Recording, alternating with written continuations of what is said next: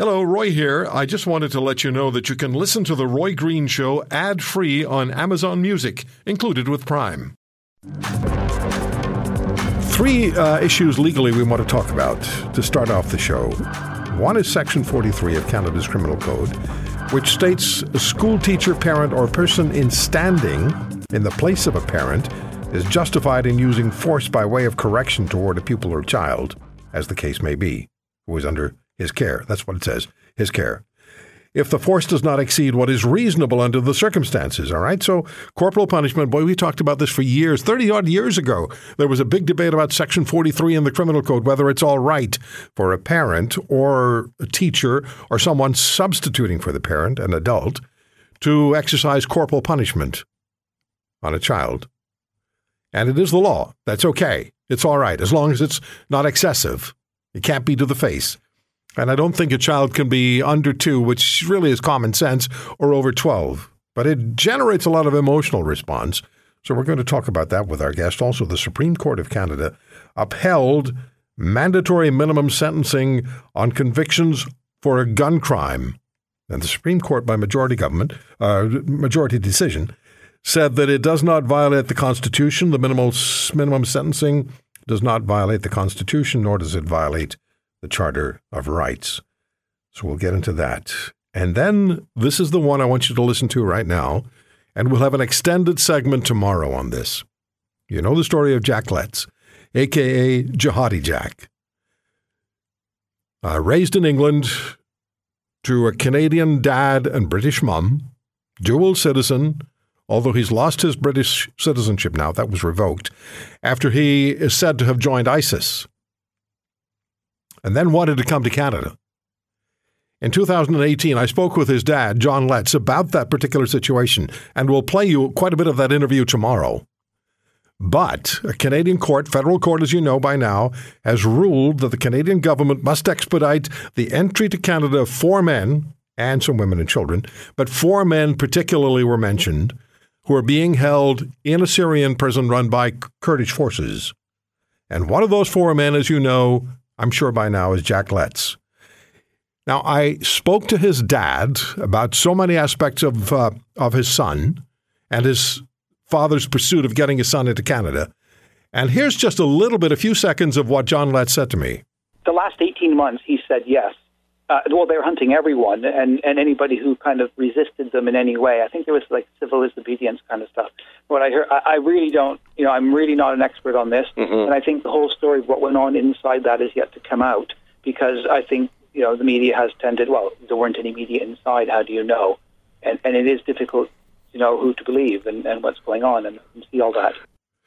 So that had to do with uh, with ISIS hunting uh, Jack Letts and whether uh, John Letts believes it is taking place or was taking place. At the time, he also mentioned that Foreign Affairs Canada had been in discussions with the family about potentially getting his son, Jack Letts, into Canada. Now, again, because his citizenship has been revoked by the UK, he only has one citizenship left. This is Jack Letts, and that's his Canadian citizenship, even though he wasn't. Uh, didn't uh, wasn't raised and grew up in this country. He was raised and grew up in the UK, but his only citizenship is Canadian, and so the effort is to get him into this country. Ari Goldkind uh, joins us, criminal lawyer and a media pundit, criminal lawyer in Toronto. Always like to hear Ari's points and thoughts on on issues. Ari, thank you for the time, and I know the Letts story has got your attention. What do you what do you say about what the the federal court decided and where this thing stands now? Yeah. So, Roy, just first of all, good afternoon. Let's go Hi. back one step on the mandatory minimums. Uh, the information you just provided is not fully accurate. The Supreme Court did strike down one minimum. We can get into why the other one they left alone, but there's some really interesting issues there, particularly as they would affect Western countries. You mentioned you're speaking to Scott Moe. This really comes out of some decisions in Alberta. We can get to that. The Letts story to me, Roy, I mean, I appreciate I'm here to provide some nuance. There's no nuance here. I think everything about it is abhorrent. I think it makes us a continued laughing stock of the world that we're trying to bring back this uh, young man who has absolutely no connection to Canada other than through his parents' papers. Uh, you leave this country, you go out specifically to join a group that wants to destroy this country and the good people in it, including all of your listenership. and all of a sudden Britain does the right thing, which I'm surprised Britain did because they're weak-kneed and broken woke now, and this is his last hope, which is to come back to this country he has no connection to, and then a federal court orders not only that we try and repatriate these traitors. I'm not talking about the children, by the way. Uh, Roy, we'll leave the children out of my answer.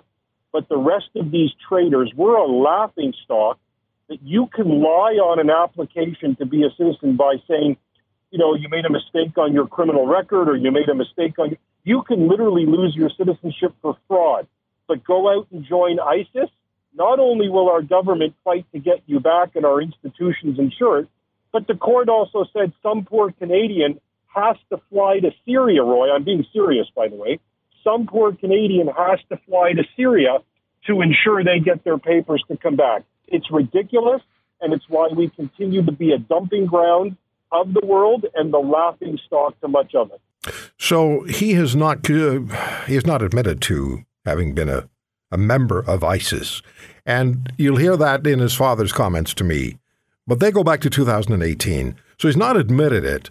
So the federal court has made the decision it's made. But Ari, provide us some context here as far as the court decision is concerned. Are you, first of all, surprised that the court decided the way it did? And what's the reasoning of the judge in layman's terminology? Well, in layman's terms, well, we'll go back a step. I'm not surprised at all. This is Canada. Everything depends on the vagaries of the judge you get. That's why, Roy, and look, I'm going to digress for a moment, but it's important for your audience to understand how the sausage is made. And we don't talk about that enough, okay? You know, judges do not descend from mountaintops. Yes, I have the utmost respect for them. It's sort of Seinfeld. You have to say that. Not that there's anything wrong with that. But look at the Supreme Court case we're going to talk about quickly. Well, a trial judge thought one thing, a court of appeal thought another. Mm-hmm. Then the Supreme Court thinks a total other thing.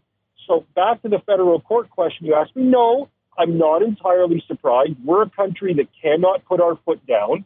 We're a country that doesn't believe in consequences. And the layperson's interpretation of the federal court ruling is look, these people are sort of, you know, islands that we can't leave uh, alone. And again, you've got to separate the women and the children. And I don't mean the women who go out to fight for ISIS, okay? I mean the truly innocent women and children from these others, including women, Roy, by the way, that go out to join ISIS. One woman has actually very openly said, I went to kill, I went to kill, I wanted to kill as many people as possible in the name of my religion, but I was forced to be a wife and a concubine and bear children, so I wasn't happy. You know, when you have a federal court saying, well, this comes down to documentation and charter interpretation and the right to life, liberty, and security of the person, if this is what Justin's father intended in 1982, well, then you can finish the rest of my line. The, the through line of this, Roy, is that this is a welcoming country, and you know there's nothing these people can do that will sacrifice Canada's need to bring back its own, and there's nothing they can do because remember we tore down Harper's uh, change to this. I'm sure you want to C6, yeah, yeah, that. I remember That's that. right. You can tell your audience about that. But uh, uh, basically, there's just nothing these people can do so long as they have okay. some tenuous connection to our country. One of the things, and I've argued against this for, for years, I'm not convinced that we do things correctly as far as judges are concerned. I think they should, in large part, be elected, not the Supreme Court necessarily, but other courts. And we've had debates and arguments about that on the on the air over the years. But we go from court to court. We go from legislature to court, from court to court, from court to court. And ultimately, a case may wind up in front of the Supreme Court of, the, of Canada, and then that decision sticks. But if you have dual citizenship, a country can remove a citizenship, but if you have only one citizenship, they cannot make you stateless.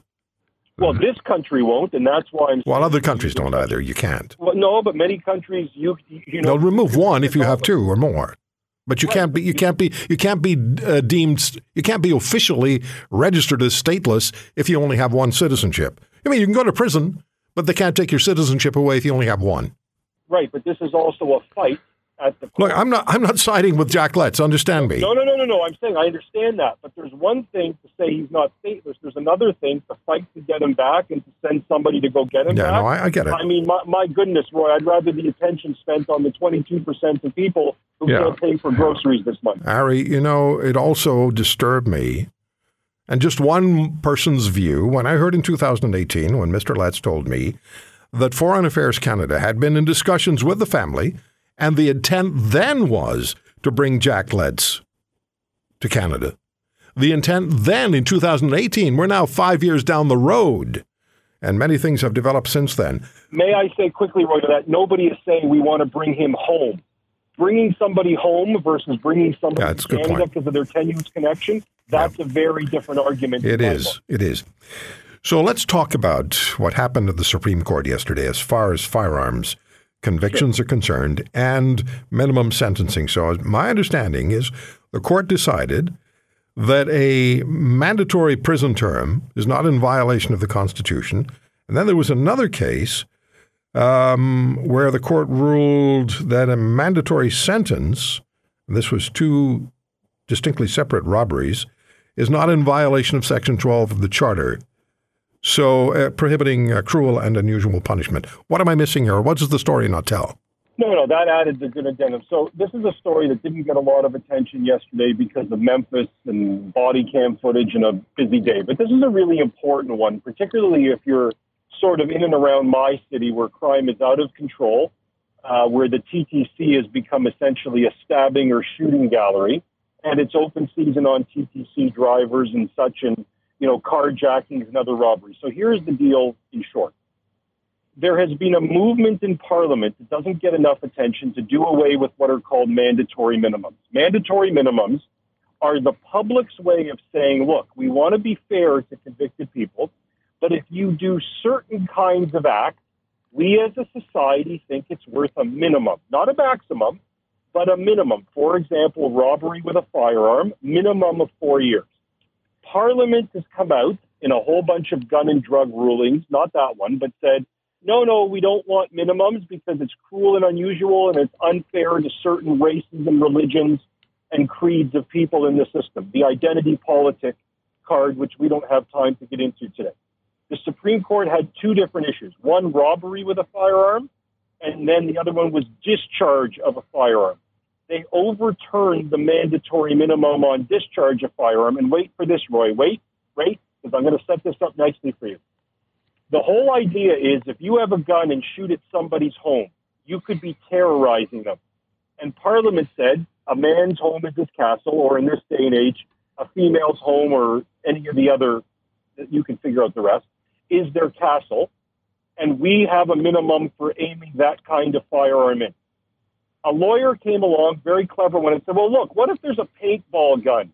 The paintball gun that bullet or pellet can't get through the wall of that house. Yeah, and I've got one minute, Ari. I have one minute left. Yeah, no problem. I'm glad you told me. So it would be cruel and unusual in case anybody ever used a paintball for them to get the minimum. Because there are these things called hypotheticals, the Supreme Court struck that one down and said basically as follows I'll do it in 30 seconds or less. The judge has to come up with the right sentence. If the right sentence is significantly less than the mandatory minimum, Houston, we may have a problem. The minimum may have to go, and we have to look at everything about the offender, including their indigenous background, to find out if this year or two in jail for the use of a firearm is cruel and unusual Okay. punishment. I think Canadians have largely ignored the story, but it's an interesting one. If you want to hear more, subscribe to The Roy Green Show on Apple Podcasts, Google Podcasts, Spotify, Stitcher, or wherever you find your favorites. And if you like what you hear, leave us a review and tell a friend. I'm Roy Green. Have a great weekend.